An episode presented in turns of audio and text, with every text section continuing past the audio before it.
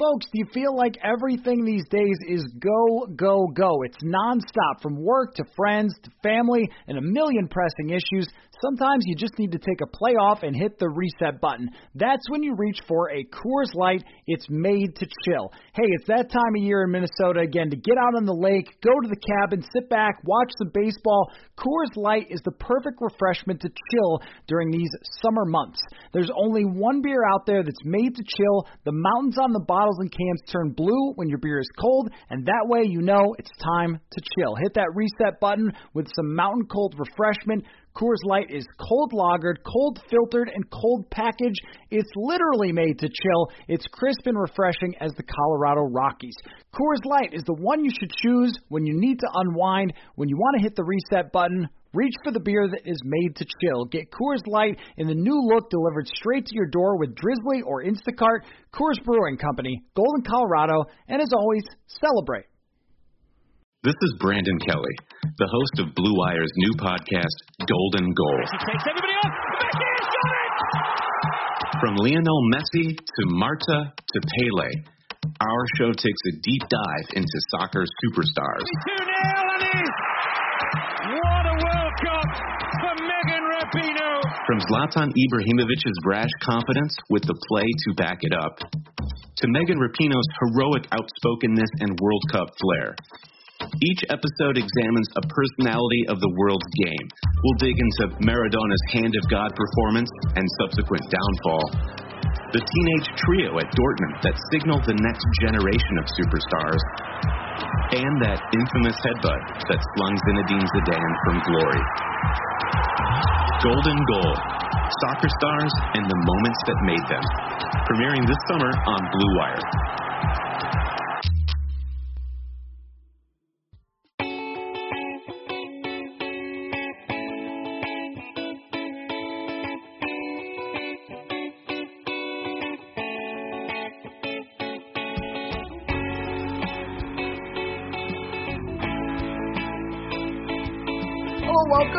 Another episode of Purple Insider. Matthew Coller here, as always, and joining me, the new Pro Football Focus Fantasy. What do you like?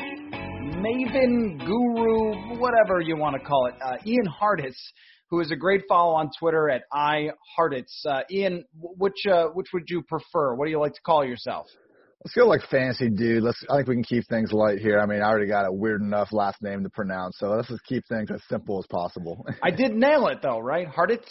You got it, man. It's like Cheez-Its but Hartitz. So you you, you, you, you were one of the few to get it. I appreciate that. Okay, well, I looked up a couple of YouTube videos to make sure I would get it right. That's uh, professionalism, is what they My call man. that. So, fantasy football analyst professional is what we're going to go with uh, for you, Ian. And uh, I'm glad that you're you're working with Pro Football Focus now. This is the first time we're getting together.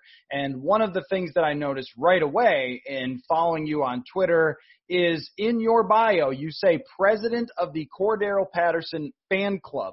Now, anybody who's listened to my work, whether it was Sports Talk Radio or even a little bit on this show, uh, has probably heard the Cordarrelle Patterson rant where I go off about the Vikings not using the guy correctly. He could have been a, a much more, uh, I don't know, robust part of their offense while he was here in Minnesota. And then when he goes to the Patriots and they use him in a bunch of different ways, Mike Zimmer says, Oh yeah, I guess we should have used them in those different ways. You think every time the guy gets the ball in his hands, he goes for a touchdown, and you thought, no, no, no, let's have Charles Johnson be our receiver in 2015 and 2016. So, so there it is. Is is that why that you just he's actually super fun to watch and really good with the football in his hands and should have been used more? He's, he's, look, he's one of these guys that people are just kind of ignorantly calling a bust, and like, just be careful about throwing that label around because if arguably the best kick returner of all time, if arguably you know the single, not not arguably the single most efficient rusher in NFL history with at least 100 rush attempts, and a guy that was good enough to get you know Super Bowl and AFC Championship snaps as a true wide receiver for Tom Brady, you want to label that guy a bust? Be careful. You know, even the things that aren't on the stat sheet because I think he's underrated in the box score. I mean, look at the things he did for the Bears last year. I mean, he had he was legit special teams all pro. The things he did as a punt gunner were just amazing. Laying out dudes, getting stops at the one yard line. But you said it, man. It's just that freaking inconsistency with the usage. I mean, you go back to his days in Minnesota. He had that absolutely bonkers, like 70 yard touchdown run against the Rams week one of 2014. He did not get more than one carry in a game the rest of his Vikings career. Like, how's that even happen? Just give the guy, give your great players the ball. Good things happen. It really shouldn't be this hard to just put the guy in the backfield and hand it off to him. I know Cordarrelle probably shouldn't be getting, you know, 10 carries a game straight up the middle, but come on, you know, when Bill Belichick is taking the guy and making sure he gets some five touches one way or another, I think a lot of the other coaches should know. Well, I heard from not, some, not be afraid of giving the wide receivers the ball. That's all. Oh, right, right, and just don't even call him a wide receiver. Just call him a football player. Uh, a weapon, exactly. I, I wrote a piece in 2016 about how I had heard from someone uh, close with Cordarrelle that um, he wanted to play running back. Like he was always interested in it. And then I get a bunch of tweets. He runs with his shoulder pads too high. So I'm like, no one can tackle the guy. Is that not the really should be our standard here? Is that he volunteered? He, he, yeah, he volunteered to play tight end last year when the Bears situation was bad. Like we got him being, you know, again incorrectly labeled as a bust. Meanwhile, Tim Tebow refused to play a different position other than quarterback for a half decade. So very selfless and just an overall great player. I, I love me some CP. And great point on his punt gunning. 2016, he was the Vikings punt gunner, and he was unreal at it. He was always the first man down, making the tackle. The the Giants punt returner fumbled. There's a big fumble in that game because Cordarrelle was plowing down on him. So, hey, yeah, uh, I'm with you in your Cordarrelle Patterson appreciation. Now, I want to talk to you, Ian, about Dalvin Cook and his situation because – uh, we're only a couple of weeks away from training camp. People are starting to get together virtually, hopefully, on Zoom calls and doing their fantasy drafts and so forth. If it's a normal year and Dalvin Cook is under contract and he's feeling great about going into the season, he's a guy that you want to draft, I would imagine, way up at the top because he's going to catch a lot of passes. He's going to get a ton of carries. They're going to use him at the goal line. He's going to score a lot of touchdowns. But how do you deal with it from a fantasy perspective when you don't know if the guy has a contract yet? Yeah, so there's a pretty clear top five RBs in this first tier of backs this year, and that's Christian McCaffrey, Saquon Barkley, Ezekiel Elliott, Alvin Kamara, and Dalvin Cook. I mean, just after what we saw last year, you pretty much hit the nail on the head, man. Just a true three down back. He's out there, you know, if he's healthy, 70% plus snaps. I mean, he's not exactly, you know, lining up out wide like, you know, we see Kamara and McCaffrey do. I mean, I, I believe his, his actual like average target depth was in the negatives because he's mostly just getting those screens, but who cares? Get the guy the ball in the open field and we all see what happens. I mean, I probably, I think, I think Saquon, in my opinion, is like the true, the league's best player with the ball in their hands, but Dalvin is, should be in any of those conversations, just the things he can do when he's healthy. We all know the Gary Kubiak, you know, lead RB has just been a fantasy cheat code over these years. You know, I think we're even see his influence even more so in this offense this year honestly, man, and maybe I'm wrong with this, but I'm not even changing my projection with Cook hardly at all. You know, with this news, it's it's one of these situations where he's been in the offense. You know, specifically this offense all of last season. You know, three years uh, total, and just with the new things they did with the CBA, they made holdouts much less likely. I've, I've heard some Vikings beat writers point out that in the past, some of their top players that have had these contract concerns do get signed before the season, even if things didn't look too hot in July. So, you know what? There's more risk. I have him fifth in that tier one of RBs. But I mean, look, there's so few running backs in the league these days that are going to get you over 300 touches and are going to do it at a high level. Dalvin Cook is one of those guys. I'm not backing off him as a top five PPR back entering 2020. And I think that's the right approach because you mentioned the past players who have had some contract beefs and it always gets worked out. I mean, Anthony Barr literally agreed to go to the Jets and then the Vikings were like, why don't you just, nah, don't go to the Jets. Come on. We'll pay you your money. And now he's one of the higher paid linebackers in the NFL. Uh, Kyle Rudolph last year. Rudolph said, hey, there are other teams that would trade for Kyle Rudolph, and the Vikings were like, okay, we'll work it out with you. Uh, these always seem to to get worked out, but this one is particularly odd because we have a pandemic. Uh, we're only going to see, at best, the most hopeful we can be is there will be 25% of the stands filled in stadiums this year. Who knows what's going to happen with the salary cap? And I already see from an Adam Schefter tweet that teams are starting to use this as an excuse for not signing franchise tagged players to long-term contracts. I wonder how that plays into it for you. It yeah, I mean, look, this whole world we're living in right now is crazy. I just kind of kept my sights focused on the season because, you know, the set, honestly, like in terms of fantasy football land, especially, this hasn't been all that different for us. I mean, we'd normally still be just breaking down the season in July like we are this year, like we have in years past. So it's one of those things where, yeah, I've, you know, I've notched down the uh, kind of projections for like rookies in general because I think it's really going to be tougher uh, than usual for those types of players, you know, get these larger year one roles. So it impacts it, but it, it impacts everyone and maybe Dalvin a little bit more with these concerns. But again, I, I just think his role and ceiling is still high enough that I'm not moving this out my top five. Well, you pointed me right in the direction that I wanted to go, which was Justin Jefferson. And I uh, asked Austin Gale, PFF's one of their draft gurus, uh, about what would you project him with? And he said somewhere around 50 catches, but that was before things looked as dire as they do now and before I think we had skipped the entire offseason and all those things. Is it overrated a little uh, to talk about missing OTAs and rookie minicamps if they have a regular training camp all the way through for someone like Justin Jefferson? And when you look at what his role could be, that what's the door is open for him to be their number two wide receiver and to be a playmaker, to get uh, short passes, to go out of the slot and get a lot of receptions. I mean, the potential is there if he can catch up quickly. Seems like that would be a guy from a fantasy perspective. And keep in mind, I am not a good fantasy player or nowhere close to it, which is why you're here. Um, but it would seem to me that that's a guy that, of course, you're not drafting as one of your top wide receivers, but you would consider higher than some other rookies because of his potential role. Yeah, you're on it, man. I think we overrate the difference between, you know, as fantasy analysts and real life analysts. We're all trying to figure out who's good at the game and who's not at the end of the day. So I do think Justin Jefferson, as well as the Colts uh, second round rookie Michael Pittman. I mean, those are the two guys right after draft where I was like, I'm not sure if they're going to get the overall targets to like really make a bunch of noise, but good enough and bare enough offenses to potentially lead their teams in receiving scores. So I do wonder, like, I, I'm with you. I think Jefferson, he's going to be out there in two wide receiver sets to start the season. I mean, I know they brought in Tajae Sharpe. We have Chad Beebe coming back and these guys, but you got to Justin Jefferson in the first round. The dude seems like a stud from my un, untrained eye, and I have no idea why you want to get him out there because he does kind of fill that extra. You know, if we want Thielen outside more, you can get Jefferson mismatch in the slot, jump ball extraordinaire awesome. But Adam Thielen's still the guy that I'm just way higher on him than anyone else in the rest of the industry, pretty much. I mean, he is my PPR wide receiver six going to next year. And I just think everyone looks back at last season. Stefon Diggs, team high, 94 targets. And we're kind of just saying, all right, Kubiak's this, you know, run first OC. You don't want anyone involved in his passing game. Let's take a step back, people, because Kubiak's been coaching for the better part of almost three decades at this point. And you look at the years that Andre Johnson had in Houston, Demaryius Thomas in Denver, Rod Smith in Denver before that. I mean, all in all, Kubiak's wide receiver one has averaged 138 targets per season.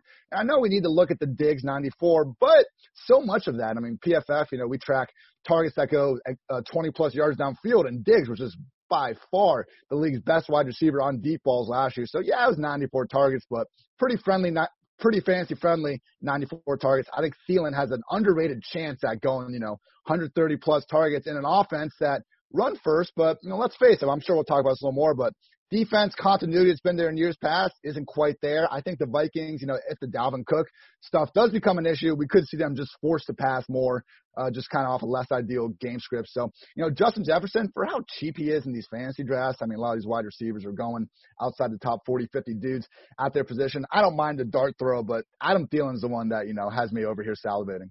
I totally agree with your point on Thielen getting a vast, vast majority of the targets. I went back myself and looked at Andre Johnson's, and it's mind blowing. And uh, former Texans quarterback Sage Rosenfels comes on the show sometimes, and when he would get in the game for Houston, he would just throw to Andre Johnson every time. Like that was his entire strategy. I'm going to target Andre Johnson every time.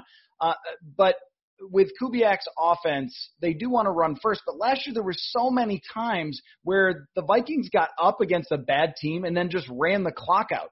And they didn't have a lot of those shootouts. Against Detroit, they're playing against David Blough. So they get up early, they just hand off, run the clock out. Even week one, Kirk Cousins throws 10 passes. You would never project that ever again to happen. So the combination of a defense that's going to go through some growing pains potentially, and also a schedule that features a lot of good quarterbacks could end up with some shootouts. And I wonder how you think that might impact Kirk Cousins and his fantasy value. man, Cousins just can't catch a break. I mean, he has that playoff game against the Saints where, I mean, especially that last throw, he just dropped into a bucket to Thielen. This dude made two or three throws in that game that were just absolutely amazing. You know, oh, the guy hasn't won on Monday night. He was a huge game player when it really mattered. And then a San Francisco defense that ate up everyone, you know, ate up this offensive line. He barely even had a chance. So I, I wish Kirk Cousins got kind of more love, I guess, from nationwide media because he just had the best season of his career for looking at any of these efficiency stats. I mean, I know he didn't put up the usual gaudy counting numbers, but that comes back to what you were just saying. Like he just didn't have the chance to in most of these weeks. He never threw 40 passes in the game last season. And there were weeks where they just get up and yeah, I mean that we should have known from that week one game on when they just got up on the Falcons and said, all right, Kirk, you know, here's your 12 pass attempts. I should have known maybe to keep our expectations in check for Diggs and Thielen. But look, it's he's an underrated guy to kind of boom up a little bit for sure in fantasy. I do wonder just what is Cousins' floor because he actually used to run for touchdowns in Washington. I think he had four or five every year he was there. Haven't quite seen that yet. But look, he was only the QB 16 in fantasy points per game back in 2018. So he's just kind of in that Ryan Tannehill uh, layer like Ben Roethlisberger. Just these QB twos aren't really giving you too much rushing stuff. Do they have the talent to put some passing numbers some weeks? Yes still run first offense. I, am just not that high on Kirk Cousins from a fantasy perspective. But hey, man, if they spike that volume and it keeps the efficiency going, uh, we're going to see Kirk continue to make some plays. Before we get back to the conversation, want to remind you to go to sotastick.com to get your original Minnesota sports inspired goods. Baseball is back, and SotaStick just launched its latest partnership with Hormel Foods and the Tommy Watkins Foundation to pay homage to the Hormel Row of Fame. It debuted in the Metrodome in 1992, and though it's been long retired, you have an opportunity to check out the latest T-shirt called the Wiener Winner. Great for lunch, great for dinner. You remember how the song goes.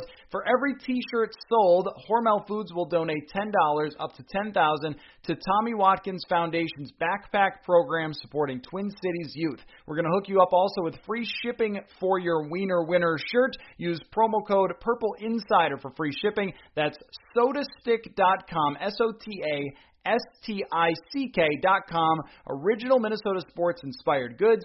Code Purple Insider for free shipping. They did in 2018 have him run like a QB option play at the goal line, and he had the worst dance ever in the end zone. so maybe he could just not do that. Uh, but it is it actually is remarkable though where his running has gone because in Washington, he would run occasionally. There was a game against Kansas City where he ran twice in a final drive to get big first downs that end up leading to them tying the game. Uh, they end up giving up a game winning drive because it's Washington's defense. But I, I wonder why that has happened. I, I doubt you have a, a great explanation for it. But do you ever see this happen with quarterbacks where they seem to have that as part of their game a little bit and then it just completely disappears? So with, with Cousins, it's always kind of been a little bit fluky in the sense that they're all scramble related. I mean, I, don't think, uh, other than maybe a QB draw here and there, I mean, it's not like he's getting anything resembling Lamar Jackson, you know, design run usage. And honestly, no one really does other than Lamar Jackson, Josh Allen, and Kyler Murray. And, you know, just a little bit off topic, for a second, like Gardner Minshew is a real popular late round quarterback pick this year because he finished fifth among all QBs in uh, rushing yards last year literally all of his rushing yards were off of scrambles. So that's something that wouldn't be shocking to see as future years go on, as we see him with Cousins, might not be as a consistent part of his game as we see with, you know, someone like Kyler or Lamar. Yeah, and it might actually go along, now that you say it, it sort of pops into my head that it might go along with just understanding the game better and being a better yeah. quarterback overall, that you have to fewer times just – pull it down and scramble. So that's interesting. But also, I don't think if you're the Vikings and you paid as much as you did for Kirk Cousins, you want him running too often. Um, in in Week One, 2018, he kind of dove to try to get a first down and took a big hit, and everybody went like, "No, no, no, no, no! You don't want to be doing that." Uh, I am curious about. I mean, everybody wants to know fantasy sleepers you know, I'm sure that's the question you get asked the most. Who are the guys that I could draft later and get a home run on? But my question is philosophically, just like in your work, how do you find them? Like what what is it that you're looking for? I'm sure that it's position specific, but when we talk about that, how do you get a good deal with somebody that you're not necessarily drafting? Because everyone knows to pick Christian McCaffrey, but yeah. as as they get later on, like what is the strategy there? Yeah, I think one thing I've seen at the wide receiver and tight end positions more so, but you know, really just think about because again, love all players. We hate ADPs. It's not like we're all these players are awesome, and there's a ton of players that they're on different team. They have much bigger roles and much bigger seasons, but that's not the reality. So I think taking a step back and really trusting opportunity over talent, because honestly, what you and me think about a player's talent at the end of the day, it doesn't matter. It matters what their coach thinks and how many reps he's going to give them to do something with it. So I think as you look at kind of deeper wide receiver, tight end ranges, like just consider in a fairly normal season, like what needs to happen for that player to become a top two option in their team's passing game. And for some guys, like, you know, we see Mecole Hardman, the Chiefs, you know, electric second year wide receiver going in the wide receiver 30 range. I love Mecole Hardman, but you know he couldn't get more than five snaps a game in the playoffs, and they're bringing back everyone. So yeah, there's a you know if Tyreek goes down or something, or maybe they just finally bench Sammy Watkins. There's a path, but it's pretty tough to see you know if everything goes right. Meanwhile, we look at the Giants and Texans wide receivers. All these guys are being priced wide receiver threes or lowers, and like someone is going to rise up to those passing games. They're they're unproven passing games, and that's why these guys are being priced so low. I mean, I'm not saying you need to take them in top 20 wide receivers or anything, but their prices are like at their floor at this point. I mean, Will Fuller could emerge as a number three wide receiver in Houston and still meet his current ADP. Brandin Cooks, same thing. Like and when you look at this offense with the Deshaun Watson, even to a lesser extent, Daniel Jones and uh with the Giants, they are going to put up numbers. Someone's going to be getting those. And you know, another thing with that in the offense is kind of the Rams too. When you see a quarterback that's being really highly graded, high ADP, and none of his teammates are, or the opposite, if we have a bunch of highly ranked wide receivers and running backs, but the quarterback's kind of down, kind of like Teddy Bridgewater uh, in Carolina, that's another uh, good spot to look for that value. So tight end, you know, like Chris Herndon's a guy who I'm, I'm loving this year because he could be the Jets' number one receiver, and everyone got burned on him last year. Should you go back to the well and treat, treat him as a number one tight end? Of course not. But he's going as the tight end 20 or later. So, you know, you don't even need to treat him like that. So just really try to think about why a player is at their ADP. And if it's, you know, we hear a lot, oh, a guy's injury prone. If that's the worst thing you can say about a guy, and again, it's already being baked into his ADP, don't be afraid to take a chance on those guys because if the opportunity gets there, they could really produce. And injury prone is a funny thing because, you know, I've seen all sorts of guys get injured a couple times early in their career. Some fat guy fell on him. They twisted an yeah. ankle. Dalvin Cook gets this a lot. Dalvin Cook has an ACL. A lot of people have that happen. And then a fat guy did fall on him last year in Denver. It's like, well, he's injury prone. I don't know. I mean, it seems like there's just been some bad luck there too, potentially. And that's, yeah. that's a hard one to figure out. The other one I wanted to ask you about was defenses and kickers because defenses and kickers are they're weird as hell, man. I mean, like all of a sudden, some kickers will show up that you have never heard of in your life, and they'll have amazing seasons. Some defenses that you think are going to be great just hit the wall. I mean, even the Vikings last year, they were fifth in points, which is good, but 14th in yards given up because a lot of guys hit the wall and they just weren't what they used to be. There's so many things you talk about, like what's baked into it. Well, there's so many things baked into defense. Who you play, luck factor, how your offense plays actually impacts your defense. Uh, how does your fantasy brain handle all that stuff?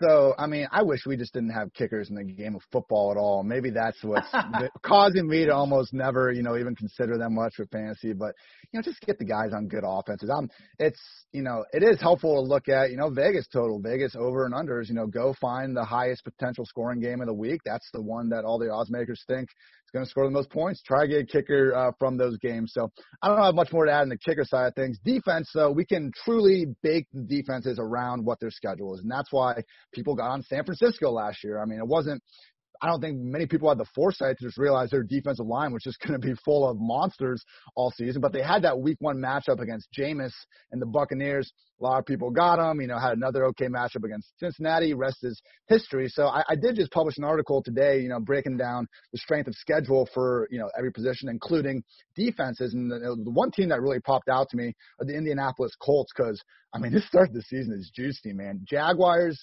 Vikings, which, okay, that's tough. Jets, Bears, and then Browns and Bengals before their Week Seven bye. I mean, this okay, that's great. And we're looking at those quarterbacks, and that's you know even if they're not awful players, we know that they're at least uh, t- uh, prone to having, you know, the turnover fits. Titans are getting Broncos, Jaguars, Vikings, and Steelers. I swear I'm not picking on the Vikings. They happen to be the number one team uh, for these guys. And the final one, the Bills, we have the Jets, Dolphins, Rams, and Raiders. So really look at those first four weeks. Don't be afraid just to stream these guys up and down. Even the Patriots last year, I mean, for as incredible as they were in the first eight, nine weeks of the season, I mean, when you're playing Lamar Jackson, I don't care who your defense is. You probably shouldn't be playing the defense that week. So stream, stream, stream, man. And if you're in a league where you do not need to draft a kicker in defense, and you know you got to play him, but you don't need to draft him. Do not, because it is way more valuable to get some handcuff RB, especially when you're picking in July. You know, get 20 players on your roster, and then you can go cut someone in a month or two. Yeah, I was going to ask you about that. About like, do you pick a defense and then just stick with it and kind of hope that it works out, or do you chase from week to week? Oh, I'm chasing, man, all day. Oh, that makes a lot of sense. Uh, Ian, this has been uh, really insightful, especially for us not so great fantasy players. I think fantasy is like golf. There's 11 people in the world who are good at it, and everybody else has fun with it, but gets mostly angry. It's exactly the same way, I think. So, uh, well, but I, I really do appreciate the insight. I'm glad you're with PFF now, and you are doing the PFF Fantasy Podcast as well as you're writing at pff.com. So I suggest everybody go follow you on Twitter at iHartitz. That's H A R T I T Z on Twitter. So great stuff, Ian. Great to have you. Thanks for having me, man. That was fun. And, you know, go Vikes, at least for fantasy purposes. exactly.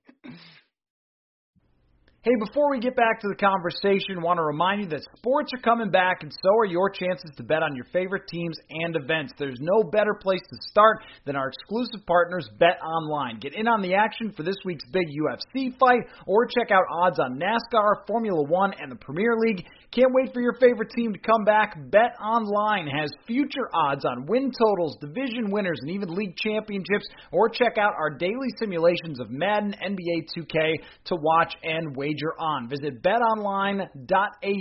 Use the promo code BLUEWIRE to receive your new welcome bonus. That's promo code BLUEWIRE. BetOnline, your online wagering experts. All right, before we wrap up the show, something important is happening here. Intern Paul, we have uh, done a couple of episodes of five questions with Intern Paul, but I think it's time, since he has done well, especially on a recent piece helping me out with diving into why the Vikings are so poor in Chicago, that I think it's time to make it full hot routes. So you get the intro and then all of the hot route questions, and he gets to give his opinion. It's like taking that next career step. So first, our hot routes intro. There's news in the NFL today, and it's time to break it down in the only way we know how. Hot route style. Earl! Johnny! With our spin on football headlines with a mix of frozen tundras. Oh, Let's be a cold weather team. Neck rolls. And grass stained jerseys. The good old fashioned guts was probably the biggest difference in the game. Okay, intern Paul, it's a huge day for you. Yeah, big promotion. Um, I've been working working towards this for a while now. I when I first heard the Hot Routes music, you know, I was like, it'd be great if after that rolled, you, they'd hear my voice one day, and you know, to have this happen so quickly, it's just it's mind boggling. But I'm I'm ready. I'm ready for it. Well, A, you've earned it. B, I'm very proud of you. I mean, when I first started Purple Insider, I didn't expect to even have an intern, much less one who would rise through the ranks to co-host a hot route segment. So now the pressure is on. See, when you're the intern, it's like, well, you know, he makes mistakes, just an intern, who cares?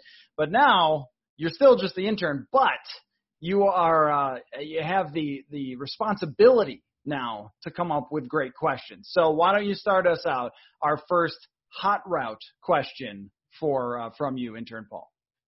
All right, perfect. Well, I'll go off one of the other podcasts from earlier this week with Eric Eager uh, it got me thinking when he was going through the whole schedule about which games he was kind of predicting as wins. You were saying, or losses. You were saying, well, they might be able to win that. So I wanted to know what's the single hardest game when you look at it to predict on the Viking schedule.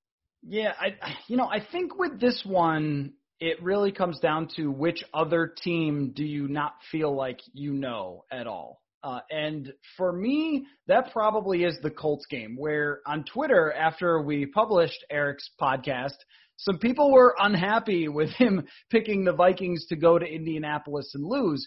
But my question is, what is left of Philip Rivers? How much of an advantage does Indianapolis have on the road? If there are fewer fans, that place might be hard to play in normally, but if there's no fans inside that dome. Is that different for the Vikings offense? Does it feel like you're at home? I mean, it's not a long travel from Minnesota to Indianapolis. It's like an hour and a half or two hour flight. So does it feel like you're just in your own stadium at that point? Uh, and last year when they played Rivers, I mean, he was just a disaster, especially in the second half of that game. And his overall performance last season was pretty darn rough. So are we supposed to expect now without incredible weapons? I think T.Y. Hilton is good. I also think that Michael Pittman Jr. will be very good eventually. But I mean, we're not exactly talking about having Julio Jones here on that offense. They have a good offensive line. That might help Philip Rivers, but I don't know how much of him is left if there's a decent amount left, it seems like every year we think uh, that he is down, we think, oh, he's, he's done. And then he bounces back like he did in 2018. So is he going to be good, the bounce back Rivers? Is he going to be the completely washed Rivers that just wants to go home to his 13 children? I have no idea. So I think that one is the toughest one. What do you think? Well, one thing on Philip Rivers first, it feels like no one has an in between opinion on Philip Rivers. It's either he had a terrible situation with the Chargers. He's going to have a great offensive line. Jonathan Taylor, running back, T.Y. Hilton. He's going to take off. Or it's, you know, do you see him last year? He's washed. It doesn't matter what he's got. So that one will be hard. And all the AFC South games for me are kind of a little interesting, other than maybe the Jaguars game, because Titans, you don't really know what Tannehill I think we know what we have in Deshaun Watson, but everything else on that team is kind of a question mark without DeAndre Hopkins. That one's a tough one where I'm like, well, they're are they really that good? Bill O'Brien, all that stuff, but then it's like, well, they still have Deshaun Watson. So those all the AFC South games really have me not not really figuring it out.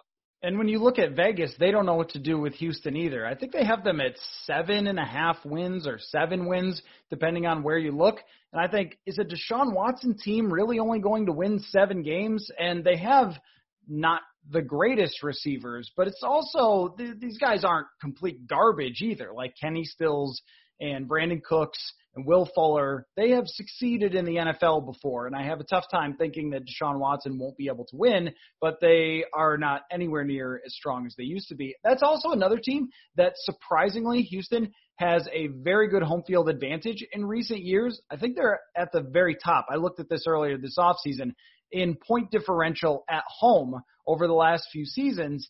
And now again, do they have that home field advantage? Uh, yeah, I, I'm with you that a lot of the other teams in the NFC you feel like you've got a good handle on, except for them. The other nominee I would have is the Falcons. They've made a good amount of changes this offseason, but is it going to be any different than it was for the Falcons last year? Am I supposed to expect more? I don't know. Toward the end of last season, they were actually a really competitive team. The Vikings caught them at the right time. So now it'll be in the middle of the season. Is their coach still their coach at that point? Are they a surprising team that nobody saw coming?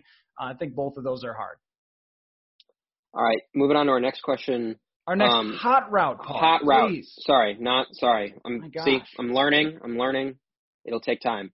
Uh, Monday, uh, the seventh round pick Nate Stanley signed his contract. Um, when I saw it, I read the article and said, you know, it's the first Viking to sign their contract, and to me that was a little bit like, whoa, we're we're pretty far removed from the draft. Why is only one pick, seventh round pick, uh, signed? And maybe this is normal, maybe this isn't. I wanted you to explain maybe why others haven't signed yet, if this is par for the course or if this is different. It has been pretty normal in past years for a lot of the rookies to play through OTAs and minicamp without having signed their contracts yet. And then once they get uh, almost to the point where it's training camp, then they start to sign their deals. And I think that a big part of it this year is the uncertainty with an Anthony Harris contract extension potentially. Um, as we record this, we don't know yet. Maybe by the time you're listening to it, we'll know if he's on his franchise tag or if he's signed a long-term deal. But uh, let's assume that he's on his franchise tag. Then it's probably a, a Dalvin Cook situation that might impact it. They have to know exactly how much money they have left to be able to sign the rookie class. This is way different though in past years. I mean, if you go back uh, a ways, there would be holdouts. First round picks would miss almost all of training camp uh, because they were negotiating these deals. Sam Bradford, it was kind of the uh, the the straw that broke the camel's back with that, where he got one of the biggest deals in the NFL, having not thrown a pass yet. And the NFL said, okay, let's work out a different way to do this and start to slot these guys. And there's also been small language things that I fully don't understand uh, when it comes to guarantees, guarantees for injuries, all those sorts of different things that take working out. But I think it's mostly they want to work out these other questions on the roster first, and then they'll be able to start signing their rookies when they know exactly how much money they have. Because if they started signing their rookies and then a new deal with Dalvin Cook couldn't get done because of it, uh, that would be a, a big problem. All right, continuing on with Hot Route 3. Um. And with the uncertainty, just the theme of that a little bit, there there's starting to be a little growing concern that college football may be canceled. Big Ten's now reducing their schedule. They said that is just step one. There could be more things moving on, and so if if that season gets wiped out, Saturdays are going to be open for for football. Uh, what do you think of the NFL? They said they're looking into it. Like, is that something you'd be in favor of? I know there's always people when college football plays on Friday, you get the people, well, that's hurting high, high school football. Maybe without college football, people won't be on that territory as much, but maybe still Saturdays are for college football, stay on Sundays. Where do you land on them expanding and maybe playing on Saturday? Well, first of all, I think it would be smart for college football to just move their uh, season to the spring and hope that we have flattened the curve much better, or at very least have better testing by then, a better scientific advancements, and a better plan. We feel like we're only a couple of weeks out from all of this starting, and we just don't have a good plan to protect all the players. If you give us another five months, then maybe that'll be better. And look, it would mess up everything for the NFL draft and the combine, whatever. But our whole world is messed up anyway. So if that has to happen for one year where college football players play in the spring, I would be for that because a lot of uh, these schools are just straight up canceling all of their fall sports, and I wouldn't be surprised if more of that happens, considering just the COVID numbers and how they continue to shoot up and up and up and set daily records. I think it's safer if college football plays in the spring and, and pushes that back. Now, if the NFL, in all of its money, can figure out ways to play safely, and college football isn't, then Bring it on. Play every darn day of the week if you can. I mean, we have been so starved. It has been four months, man, since Rudy Gobert tested positive and all sports shut down.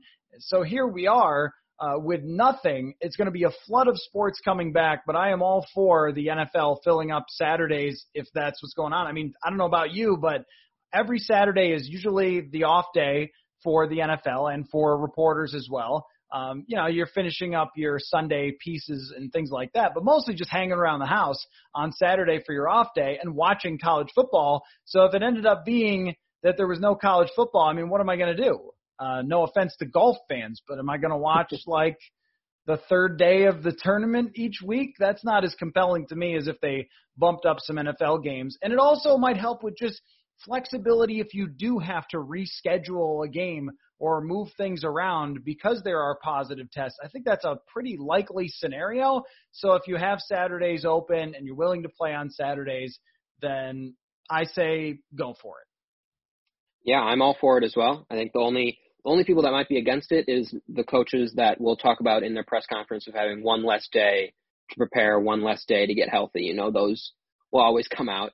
um, hot route number four on Monday, NFL.com had an article predicting one first time Pro Bowler for every AFC team. I assume they'll go to NFC soon, but I wanted to ask you, who would you predict kind of is along the breakout person on a player on the Vikings, but a first time Pro Bowler on the Vikings uh, for this year?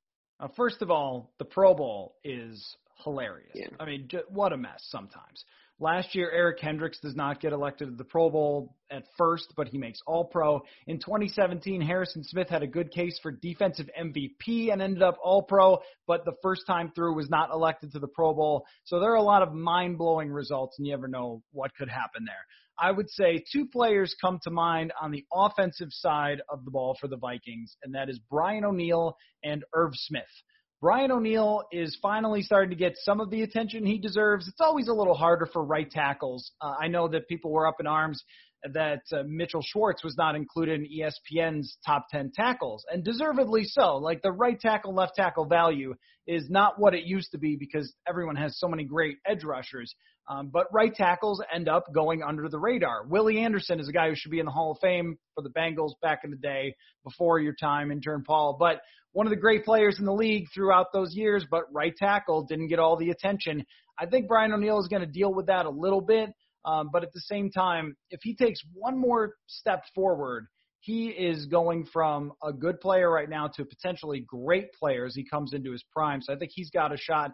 Irv Smith, you're going to have somebody that is open that is not named Adam Thielen, right? And I think that's going to be Irv Smith. Things will be especially hard for Justin Jefferson stepping in without a full offseason. To me, the number two receiver on this team is Irv Smith. But if you're a tight end and you end up with 60 catches, 70 catches, uh, you got a really good chance at making the Pro Bowl. We know Kelce's going to make it from Kansas City. We know that George Kittle's going to make it.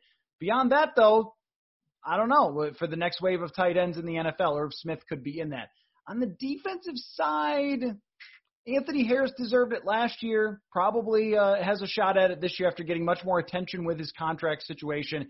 Your dark horse might be Mm, might be Ifeadi Odenigbo as your dark horse. If the guy ends up with 12 sacks or something because everyone's putting their attention on Danielle Hunter, you know that the voters are going to look at sack numbers and go off of those. So I think that those are probably the best nominees.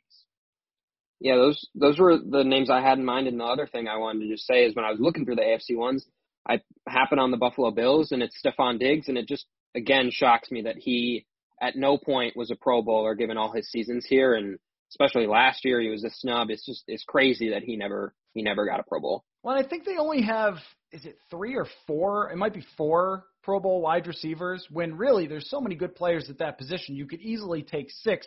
And I remember going through this in 2018, looking at Diggs's numbers, saying, I mean, he's got just as good of a case as a lot of these other players, but they weren't as good as a team in 2018. So that was part of the issue. And there were just other guys who had great seasons too. And I don't think Pro Bowl voters study the contested catch stats, the route running tape, and stuff like that. I mean, you look at the fantasy numbers and who's putting up big stats usually to elect the Pro Bowl. And Diggs has always been right there as far as, as good stats, but he's always had to split a lot of that pie with Adam Thielen or last year with Dalvin Cook and them being a run first team. So if you don't have those fantasy stats, then you don't end up making the Pro Bowls. But of course, there have been multiple years, if not every year since he's come into the league, um, uh, that he's been deserving.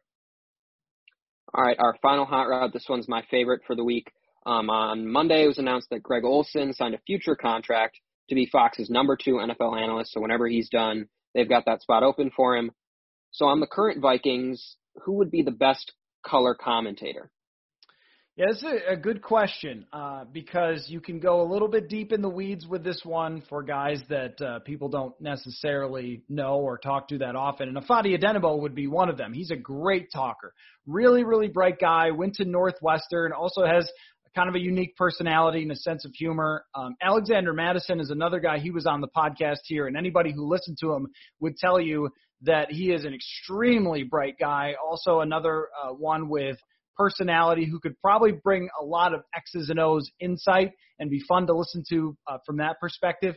I would have to say uh, this one is really off the board. Sean Mannion is one of the best guys that I have ever talked to to break down the game. Like I asked Sean Mannion for a story last year about throwing after practice, and we talked for like 15 minutes about throwing after practice because he was just breaking it down. I mean, he has a personality that people would really enjoy listening to, a great attitude. That's how you become a long-time backup quarterback, by the way, is if you embrace that role and you've got a good attitude and you can fully, deeply understand the game. That's how you get one of those jobs. Um, so Sean Mannion would be another pick for me. Brian O'Neill is pretty entertaining too. He's another guy I might throw on that list. Uh, the darkest of dark horses also was on this podcast, Tyler Conklin, who has a he's got a fun personality as well. But probably, yeah, probably Sean Mannion of all the guys could bring the best insight. And no surprise, we see backup quarterbacks all over the league as head coaches and as analysts. Dan Orlovsky only played a handful of games in his career, but he's on ESPN every single day because he's good at breaking it down and has a good attitude yeah, from my like limited one year covering of the team, guys that I just really talked Were super open to talking and had a good like thought on the game. Anthony Harris comes to mind. He's really good. Um, Stefon Diggs is gone now, but I think he wouldn't be afraid to tell you what he's thinking of all the teams. Um, I'm not sure you would ever want to do that. Kyle Rudolph comes to mind as well. They all went into the game pretty deeply, but I think I think your picks. I never got a chance to talk to Sean Mannion, but based on what you said, I think he'd he'd be the go-to guy. A hundred percent. If I was putting odds, I did not think of Rudolph, but Rudolph will have a broadcast career. I, you could almost guarantee that. He didn't come to mind right away um, for me, but in terms of someone who is a polished talker already, who would be perfect for TV, uh, that's probably in his future. I, I think he'll follow along the steps of somebody like Greg Olsen eventually. Um, and, and he's he's uh, got kind of that you know TV look sort of thing. You know, when he gets all dressed up, uh, I, I think he could have that. You know, the the hair is all nice and mm-hmm. everything else, the fashion part of it. So yeah, no, I, I I definitely agree with you. That's a great pick for Kyle Rudolph to be a future TV analyst. All right, Paul, I would give you I'll give you a solid B for your first run through the hot routes. Um, I'll take it. It, you did not have any 1990s NFL references because you weren't born then. So that's yeah, always, I'll work on that. Yeah, yeah it's always going to be a tick off. So, uh, but if you haven't checked it out on PurpleInsider.com, uh, Paul's research for the Chicago Bears and Minnesota Vikings history at Soldier Field is truly hilarious and remarkable. So uh, make sure you go check that out, and we will talk to you next time on Purple Insider.